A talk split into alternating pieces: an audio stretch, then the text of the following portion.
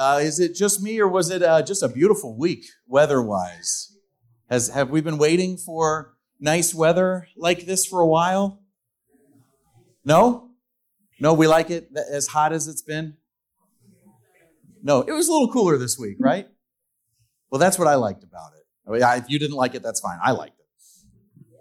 So my story begins uh, about 11 years ago.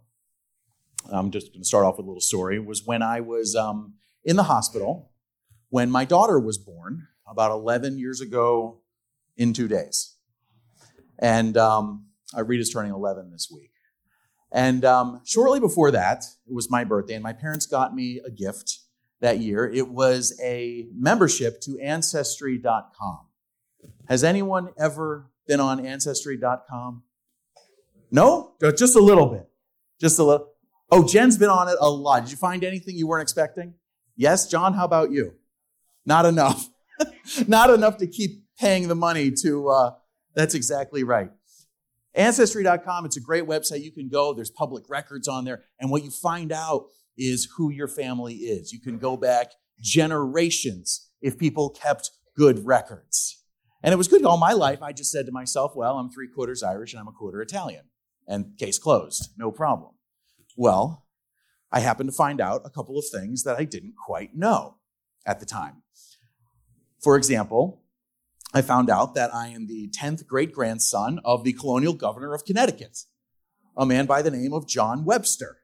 And yes, our family also wrote a dictionary in the process, Webster's Dictionary. You know, something kind of cool, right? Digging a little bit further, I found out that my ninth great grandfather was one of the founders of Rhode Island, a man by the name of Thomas Angell, who was stirring up trouble in the church with Roger Williams and they banished them and they went and founded their own colony of Rhode Island and Providence plantations. As they, we've been, we've been stirring up trouble in the church for a while now, haven't we? um, I also found out um, I have a seventh great grandfather, Major Abraham Harding, uh, who served in the American Revolution. Something kind of neat. And then I found out that I have an ancestor by the name of Mercy Vibber who lived in Salem, Massachusetts and she wasn't on the good side. She was one of the accusers.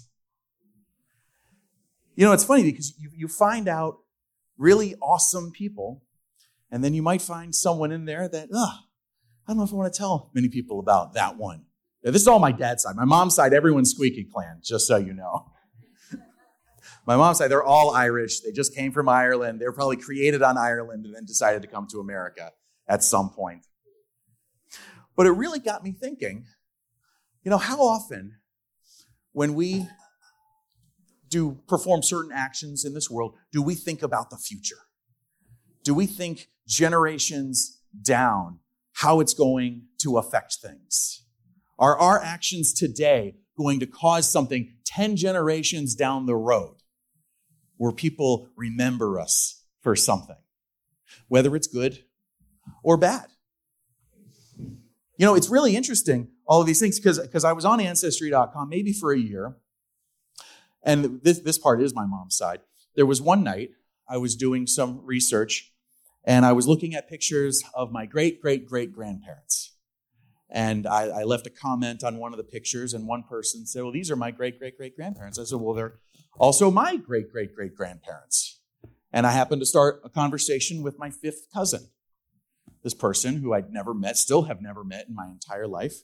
And uh, as it turned out, we we realized we went to the same college uh, 30 years apart. We lived in the exact same dorm 30 years apart. We were both uh, uh RAs. Uh, there's a chance that there's a one in three chance we lived in the same room in college 30 years apart because there's only three floors in there.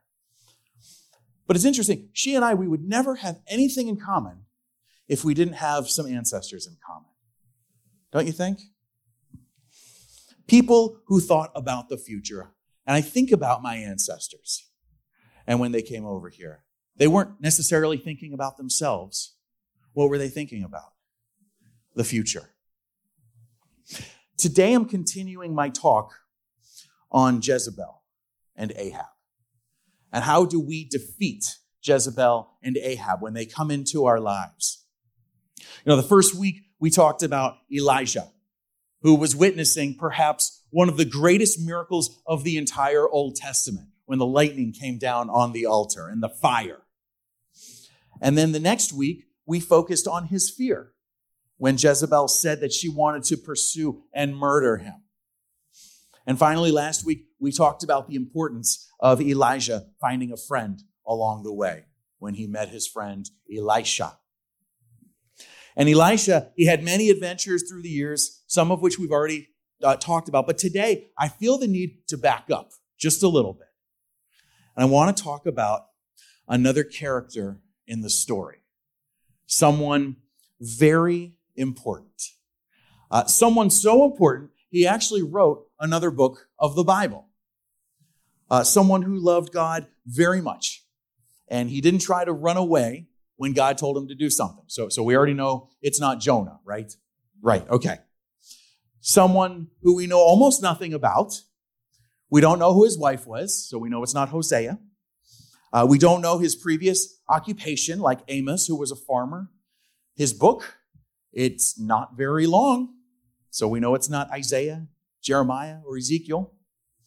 In fact, this is going to narrow it down quite a bit. He wrote the shortest book of the Old Testament, the shortest book of the entire Old Testament. Uh, it isn't filled with imagery like Zechariah, and it's not written in prose like Malachi. It, it's straight up poetry, the way that he writes. It's not Micah, Andrea. I'm going to answer in a second.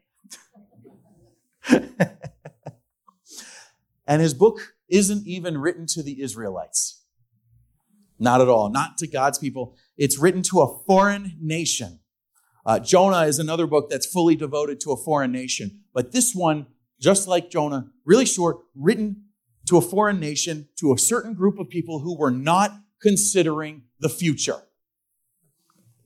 How about that? It's not Daniel. It's not Daniel. Any, any guesses at Obadiah? What were you going to say? Haggai. No, no, Haggai's a very good guess. That's only two chapters. Obadiah is only one chapter and 21 verses long, the shortest verse of the entire Old Testament. And if I were to really want to quiz you guys today, I would ask you, what does Obadiah mean? That's okay.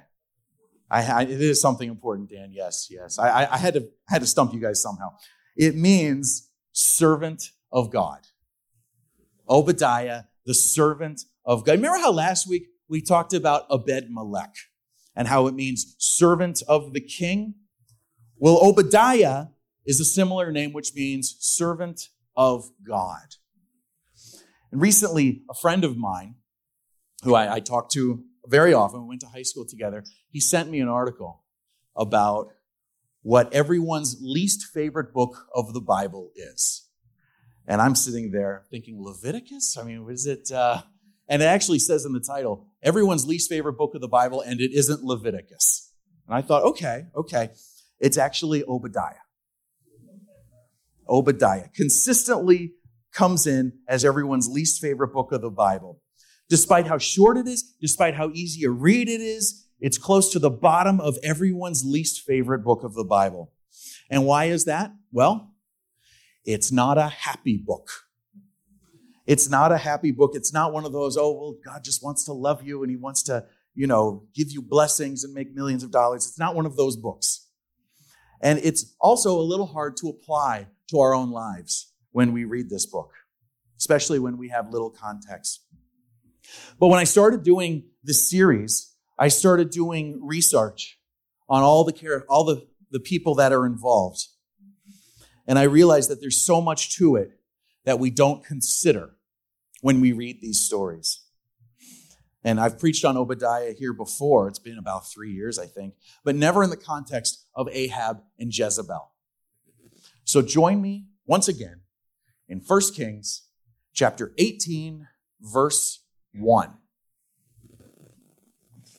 And this is just before that great miracle that Elijah witnesses. And we even read, we read about that three weeks ago. But today, I want to read it from another perspective. Another prophet who was standing right there for it, and his name is Obadiah, the servant of the Lord. So, 1 Kings 18, verse 1. After a long time, in the third year, the word of the Lord came to Elijah Go and present yourself to Ahab, and I will send rain on the land. So Elijah went to present himself to Ahab. Now the famine was severe in Samaria, and Ahab had summoned Obadiah, his palace administrator. Obadiah was a devout believer in the Lord. So, so naturally, we all might have a couple of questions at this point. Obadiah, servant of the Lord, is the palace administrator for King Ahab, the worst king in history, while his wife is literally putting to death some of Obadiah's best friends. The guys who share Obadiah's God are God. And Obadiah serves this king. Why on earth would a prophet of God serve the most wicked king in the whole Bible? And honestly, I believe it's a simple answer. It's because it's where God wanted him. A difficult place, and not many people would understand. You know, during World War II, there were a group of men in the German military, officers who were opposed to Adolf Hitler. And they remained in the military, in the intelligence, because it gave them a platform for trying to remove Hitler and see real change. And their plans failed, unfortunately. Most of them were executed, including a man who you might have heard of by the name of Dietrich Bonhoeffer. Heads are nodding. The theologian, one of the greatest theologians that I've ever had the pleasure of reading. I had to read one of his books just last week for one of the classes that I am taking. And it's, it's amazing. You feel wonderful. You feel convicted. You feel like you need to go save the entire world after you read Dietrich Bonhoeffer every time. And he was asked, Why did you remain in Hitler's army? And he replied, The ultimate question for a responsible man to ask is not how he is to extricate himself heroically from the affair, but how the coming generation is to live. He wasn't thinking about himself. He wasn't even thinking about the present. He was thinking about the future and what difference he could make while in the German military under Adolf Hitler. Our responsibility to do what we can to help others seems to be more important to God than our desire to think of ourselves as morally pure. And I believe that this applies to our friend Obadiah. Verse 4. While Jezebel was killing off the Lord's prophets, Obadiah had taken a hundred prophets and hidden them in two caves, fifty in each, and had supplied them with food and water. And so here it is. Obadiah is running the most, one of the most covert operations, probably of all time. He is hiding prophets in caves. And somehow he manages to feed them all 100 prophets. If, if Penny Roos was here, I'd ask how she provides food for so many people 12 kids. Whew. And Dan on top of that.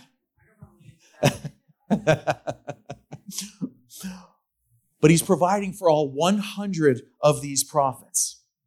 I can't imagine it's a very easy task, especially during a famine. So he has to be listening to God through all of these things. Obadiah is brave. He's organizing, organized, and ever apparently hearing from God on this one. Because if he wasn't, there's no way he would be able to protect God's people.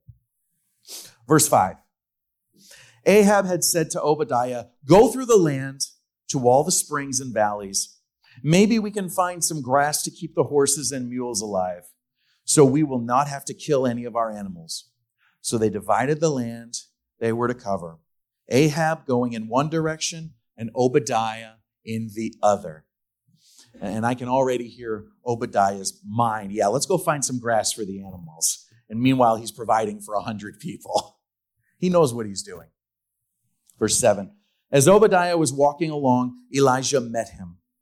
Obadiah recognized him, bowed down to the ground, and said, Is it really you, my lord, Elijah? Yes, he replied. Go tell your master that Elijah is here. And that should seem easy enough, but it isn't. This request puts everyone's life at risk. And Obadiah is about to explain why. Verse 9 What have I done wrong? asked Obadiah, that you are handing your servant over to Ahab to be put to death. As surely as the Lord your God lives, there is not a nation or kingdom where my master has not sent someone to look for you. And whenever a nation or kingdom claimed you were not there, he made them swear they could not find you. But now you tell me to go to my master and say, Elijah is here. I don't know where the Spirit of the Lord may carry you when I leave you. If I go and tell Ahab and he doesn't find you, he will kill me. Yet I, your servant, have worshiped the Lord since my youth. Haven't you heard, my Lord, what I did while Jezebel was killing the prophets of the Lord? I hid a hundred of the Lord's prophets in two caves, fifty in each, and supplied them with food and water. And now you tell me to go to my master and say, Elijah is here. He'll kill me. And I almost can't blame Obadiah for feeling this way, for being afraid. He's worked very hard this entire time for Elijah to just waltz in and risk everything. People's lives are at risk. Elijah said, As the Lord Almighty lives, whom I serve, I will surely present myself to Ahab today. You know, it sounds like Elijah is listening to God a lot more than even Obadiah is. Obadiah is fearful, but he still musters up the courage to tell King Ahab to meet Elijah on the infamous Mount Carmel, where the miracle is about to happen. And I have to say, there is no other mention of Obadiah in this story. His part is over from here. In fact, Obadiah is not even mentioned once again in the entire book of Kings. And I believe that Obadiah was suffering from a problem that he had just been spending too much time in a pagan kingdom, witnessing a pagan lifestyle, and on top of that, spending a lot of time in his own head. And when Obadiah saw the miracle with the fire, the lightning, and the rain, he was reminded just how great our God is, and he was brought back to reality. Obadiah was lacking in the boldness that God's people needed if they're going to change nations and minister to kings. And I'm not going to lie, especially because I'm standing right here. We don't know really anything else about Obadiah except that he wrote of this, his book of the Bible. That short, little, tiny book. We don't know if he wrote it. Honey, can you get me my water, please? We don't know if he wrote his book before the event or after the event. But regardless, I believe it's so important that Obadiah recognized to look to the future in all things. Has anyone ever read Obadiah, by the way? If you've, if you've like read through the Bible, you've probably read Obadiah, right? It's an easy read. It's 21 verses long. You know, sometimes it's you're like in the home stretch of the Old Testament, and you got a couple of books left, and you just kind of say, man, is are we in Matthew yet? What's going on here? All this judgment, all this prophecy. Oh, well, 21 verses, I can do that in 10 minutes. Great. And you don't absorb a thing. You're laughing because you've done it, because I know I have. but the more you analyze this book, the more you really get out of it. Um, where was I? Okay. Like I said, it's not even written to the Israelites, it's written to their southern neighbors, the Edomites. All right? We're not going to turn there quite yet because I need to give some context for who these people actually are. Chances are a number of you already know who the Edomites are. It starts with a very familiar story in Genesis chapter 27. You can turn there. And Isaac, the son of Abraham, the father of many nations, he marries a beautiful woman by the name of Rebecca. And of course, they get married, and uh, she is told by an angel of the Lord, the younger shall serve the older. All right, probably all she needed to hear. So when Esau was born first, and Jacob was born second, she knew exactly how to play this. Right? And as the boys grew up, Esau received the favor from his father. Uh, they would go out hunting together, they'd go on fishing trips together, do all the things that fathers and sons do, right? Dad, let's get in the truck and do something today, and, and do all kinds of cool guy things that, that a father and son always do with one another. No, I don't think trucks existed back then. Don't worry. They give him the camel. Let's go. That's right. But Jacob was different. He was very different. He, he didn't spend all the time with his father the way Esau did with Jacob. Who did he spend all of his time with? His mother. His mother, Rebecca. She knew that Esau would serve Jacob. And he liked to spend a lot of his time cooking in the house. I like to cook. I mean, I do. I do. But I, I don't know if I'm much like Jacob.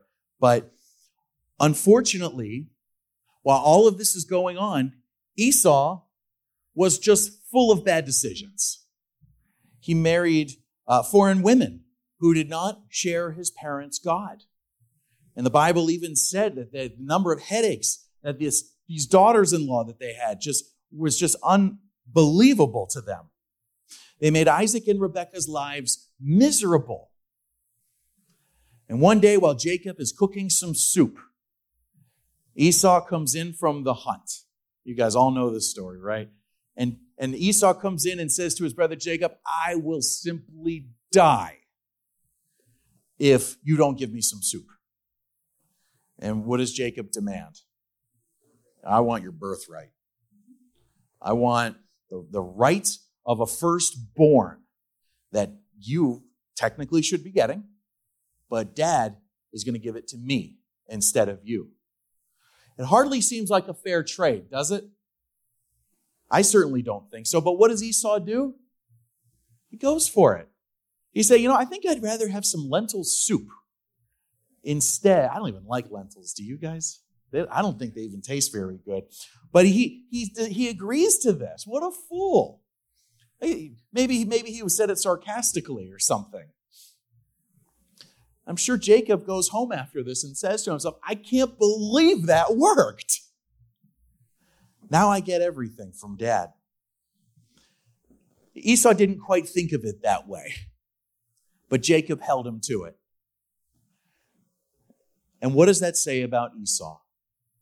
Someone willing to give up so much for so little is not someone who's thinking about the future, is it? He's not thinking about his children. He's not thinking about the nations that are bound to come out of him. He's not thinking that way at all. But that's not nearly as bad as what happens next in the story. And it happens while Isaac is pretty sure that he's about to die. And he says, I want to bless my son Esau before I die. And by the way, I'm blind. And Rebecca says, Okay, well, we'll see what we can do here. It's a, again, it's a pretty familiar story. He says to Esau, uh, Go out and hunt some game and bring it back, and then I will bless you. Rebecca just so happens to have some, some game handy and hands it to Jacob and puts Esau's clothes on Jacob and says, Go to your father, tell him you're Esau. Tell him that you want that blessing now.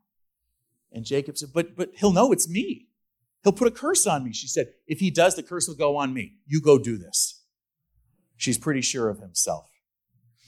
And he goes in, and Isaac says, Well, you smell like Esau, but you sound like Jacob. You're probably Esau. Let's just do the blessing.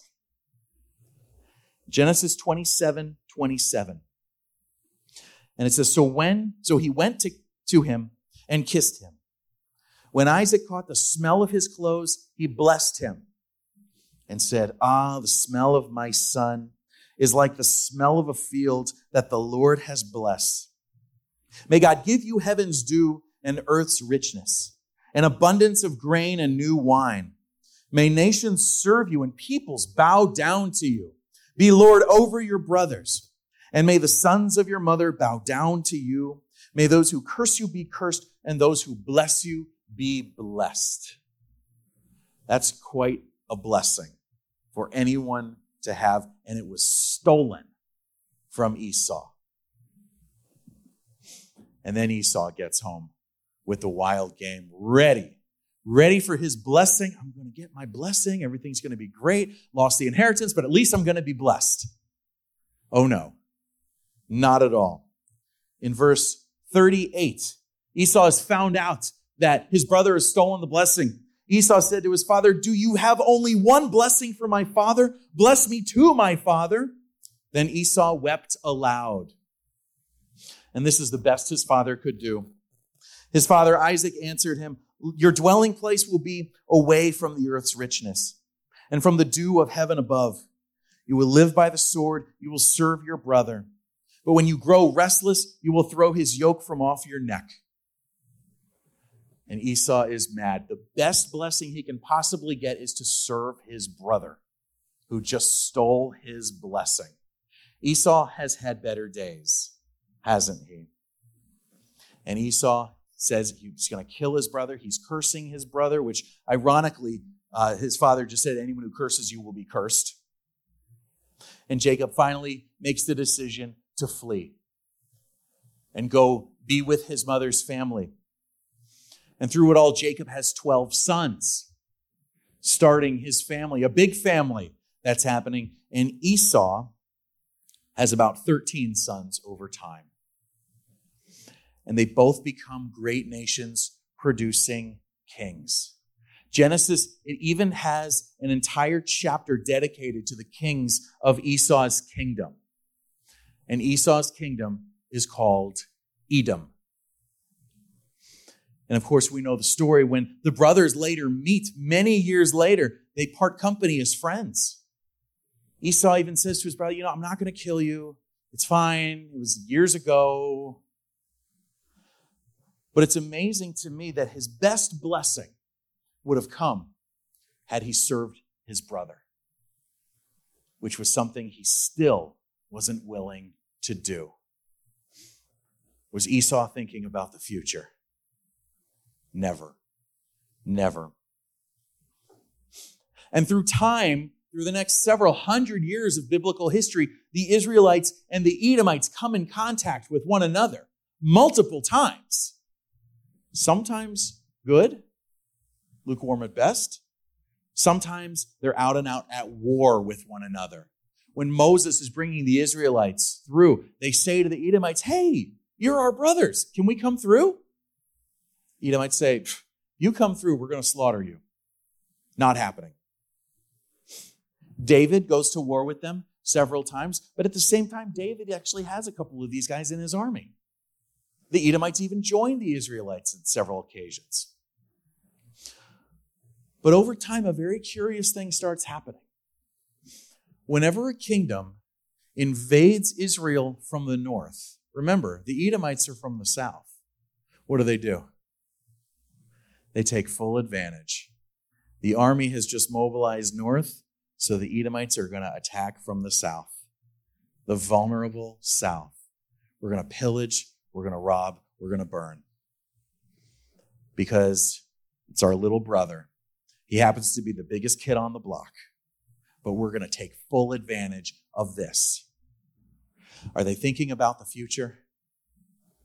I don't think so. And I don't think they were really thinking about the past either because they knew that blessing. Turn with me to Obadiah. And maybe I have to give you a minute to find it because if you flip the Bible too fast, you're going to miss it. All 21 verses of it.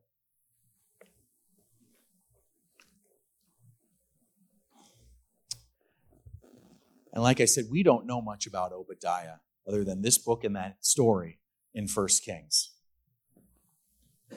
But Obadiah has some very bad news for the Edomites and the way that they have treated their brother Israel. It starts off the vision of Obadiah. This is what the sovereign Lord says about Edom. We have heard a message from the Lord. An envoy was sent to the nations to say, Rise, let us go against her for battle. See, I will make you small among the nations. You will be utterly despised. The pride of your heart has deceived you. You who live in the clefts of the rocks and make your homes on the heights. You who say to yourself, Who can bring me down to the ground? See, the Edomites are puffed up, full of pride. And, and that reference to being brought down to the ground, they, they were living in the mountains at the time, saying no one could possibly take us over while we're living in these mountains. We have a natural barrier. Verse 4 Though you soar like an eagle and make your nest among the stars, from there I will bring you down, declares the Lord. If thieves came to you, if robbers in the night, oh, what a disaster awaits you. Would they not steal only as much as they wanted? If grape pickers came to you, would they not leave a few grapes? But how Esau will be ransacked, his hidden treasures pillaged. All your allies will force you to the border. Your friends will deceive and overpower you. Those who eat your bread will set a trap for you, but you will not detect it. In that day, declares the Lord, will I not destroy the wise men of Edom, those of understanding in the mountains of Esau? And it sounds a little harsh for the things that God is saying about Esau. But considering the things that Edom has done to Israel, considering the blessing that Isaac gave both of his boys, this only fits into the story all the better. And if you think that's terrible, skip ahead to verse 18, where it says, Jacob will be a fire and Joseph a flame. Esau will be stubble, and they will set him on fire and destroy him. There will be no survivors from Esau. The Lord has spoken. Sealed. The Lord has spoken. Now, I ask a practical question Did the Edomites listen to Obadiah and get on their knees and repent? They sure didn't. You know, over time, the Edomites suffered a very similar fate as Israel and Judah. when the Babylonians came through, they pushed the Edomites a little further west. And these Edomites became known as the Idumeans. Very similar, very similar, same people over the next hundred, couple hundred years, you know, some of them got to be quite successful in terms of business and things like that. One of them became so rich, he literally built a mountain in the land that we call Israel today. You can still visit it to this day. And Julius Caesar, true story, was, was coming through. You're not going to read about this in the Bible, this is historical fact. Julius Caesar was coming through, and this Edom, Idumean said to him, What is it going to take for me to purchase the title, the King of the Jews? And Julius Caesar named his price. And this man bought the title. Very interesting biblical figure who went ahead and did this and declared himself to be the king of the Jews. And in time around the year 3 BC, some wise men were coming from the east, probably from Babylon, and said, We're here for the king of the Jews. And they said, Oh, yeah, we've got this king of the Jews. His name is Herod. He actually bought the title.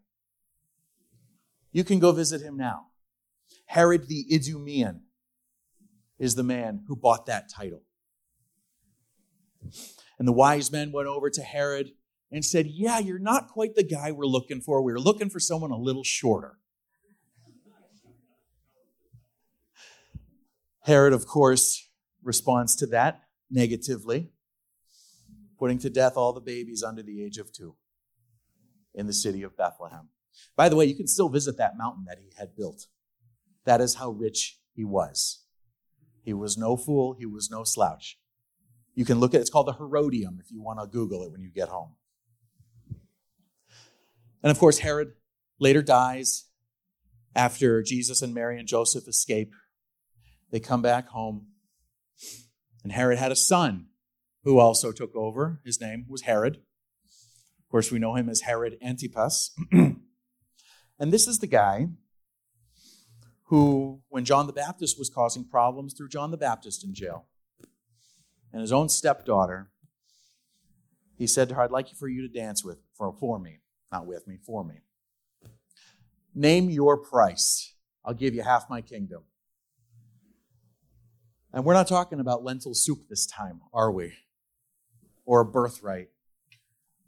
But we're still talking about someone who's giving away so much for so little. You'd think that you'd learn something over time the way that his ancestor Edom did. And of course, she named her price, and John the Baptist was the one who paid the price. Course, in time, this Herod would happen to meet Jesus himself. Had no interest in him, which said to him, Why don't you do me a trick? And I'll see to it that you're not crucified. You notice Jesus never says one word to Herod Antipas while he's standing before him. It's because Herod had no authority over Jesus whatsoever, going all the way back to that blessing.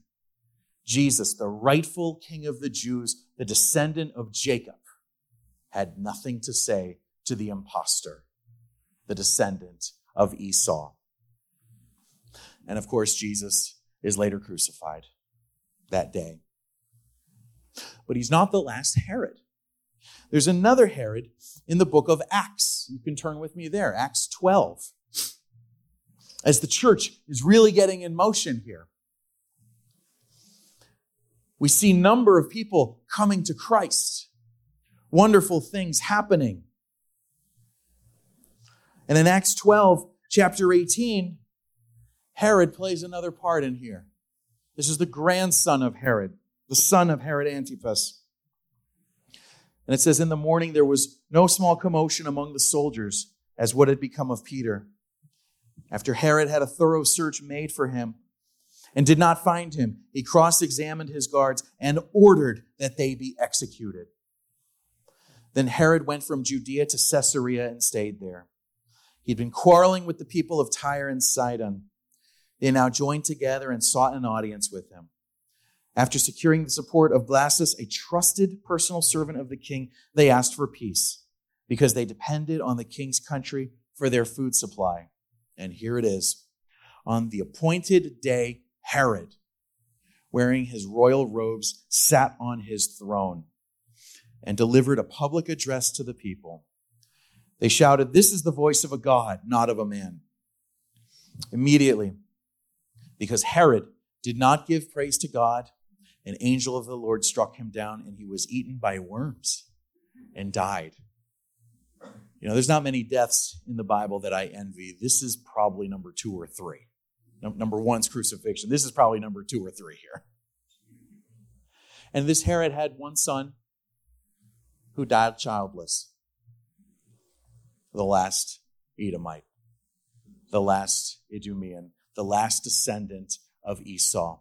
When the prophecy of Obadiah came about, and he said, There will be no survivors from Esau. The Lord has spoken. It took 901 years for that prophecy to be fulfilled. And he was speaking from the past of about 900 years. It's one of the shortest books of the Old Testament. It covers probably one of the biggest amounts of time that you can possibly fathom. And when God says something is going to happen, guess what happens? It happens. There will be no Edomites left on this earth. You know, I've often thought about this. What if Herod had repented? What if he had said, you know what, God? Um, I, I think you might have a point here. Maybe I'm not the king of the Jews. Maybe this baby here is the one. What does God do in a situation like that? Of course, he receives the repentance. And then he does a new thing. And then he would probably give Herod a new identity and say, Well, I'll just say you're no longer an Edomite. But the fact of the matter is, there are no Edomites left on earth today. There's Egyptians, there's Jews, there's Ethiopians, there's people that the Bible talks all about, there's Greeks, but there are no Edomites. And I think this all comes about Because Esau and Ahab had a very similar problem. They didn't think about the future. And I think when Obadiah was prophesying to the Edomites and talking to Ahab, he realized they had a very similar problem. Generations from now, people just might remember what you have done. They just might. And it's going to have a very negative impact. But here's the good news. Even if Ahab is not thinking about the future, we're the people of God, aren't we? Do we think about the future? Yes, I believe we do. I believe that our actions speak to that. I believe that it's the reason we pray for our children. It's the reason we raise them up right. It's the reason that we vote the way we do. It's the reason we do so many things because we think about the future. And that's a biblical concept. You know, I know a lot of people today are worried about the future. Do you think people were worried in Ahab's day about the future? Yeah, I believe so. Do you think that people were worried in the days of Obadiah about the future? When they were seeing the things that were going on in the kingdom of Edom, do you think they were worried? I believe so. I think the people of Judah were worried. But I say it again we're the people of God. We pray for the future. Because whose hands are the future in? God's.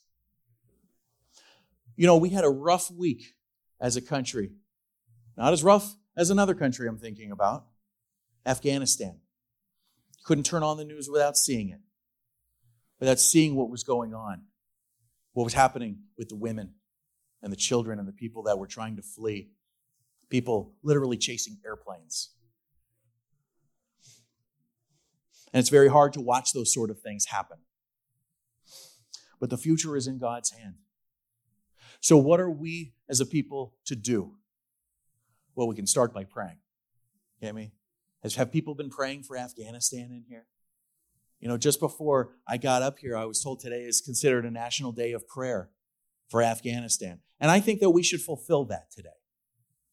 Because I tell you what, as bad as we think that it might be in Afghanistan right now, I think that the, the Afghan revival can happen at some point. Don't you? I think the Middle Eastern revival will be a beautiful thing when all of those people who speak Arabic will be able to declare the name of Jesus without fear for their lives. I think we're going to run out of copies of the Bible that were written in Arabic. Don't you? That's what I'm praying for. Because I have to tell you, I was talking to another friend of mine this week, and he seemed to think that, well, we need to send more money over there. If that worked, this wouldn't happen when we see it. There's only one solution to the world's problems, and it's a person, and his name is Jesus Christ. I'm going to ask you to stand with me as we pray for the future. Yeah, thank you, John. and if you're fired up, I'm glad. Because I have to tell you, prayer is the first thing that we do. And there's other things we can do from here, right? we ask for God's guidance and what our role in this is, how we help these people who so desperately need it. So, Heavenly Father, today we lift up Afghanistan. We lift up the Middle East. We lift up a place where it is illegal to say your name in reverence, to worship you, to say a prayer in your name we declare it. We declare a mighty move of your Holy Spirit. God, we ask that every Muslim in power today, that they have dreams, they have visions, they see the face of Jesus. They can see exactly what the future holds when they put their trust in Jesus. Whether it's comfortable or not, we know that it's the most appealing thing. It's the best news we can possibly give them. And God, we don't just speak this over Afghanistan, we speak it over Haiti. We speak it over all of the people over there that have experienced disaster in the past two weeks. Those who might be in the hospital today or those who might be seriously injured. God, I thank you that you meet them exactly where they are. And God, we pray for China. We pray for the people that might oppress the church over there, that there might be genuine conviction in their minds. God, we pray for North Korea. We pray for the leaders in North Korea, a country where they punish even grandchildren for the crimes of their grandparents, for proclaiming the name of Jesus. God, we thank you that you are not a God who forgets who your people are. You're someone who formed every last one of us in the womb. All seven billion of us on this earth and more. God, I lift up all of the countries of the earth and I lift up the United States. And I ask for just a new refreshing of your word.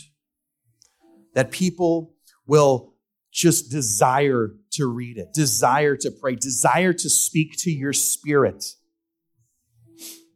Not for the present, but for the future.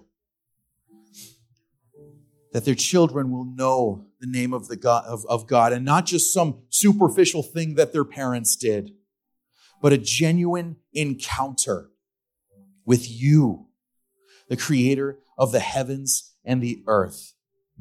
And it's in the mighty name of Jesus that I pray. And everyone said, Amen. Amen.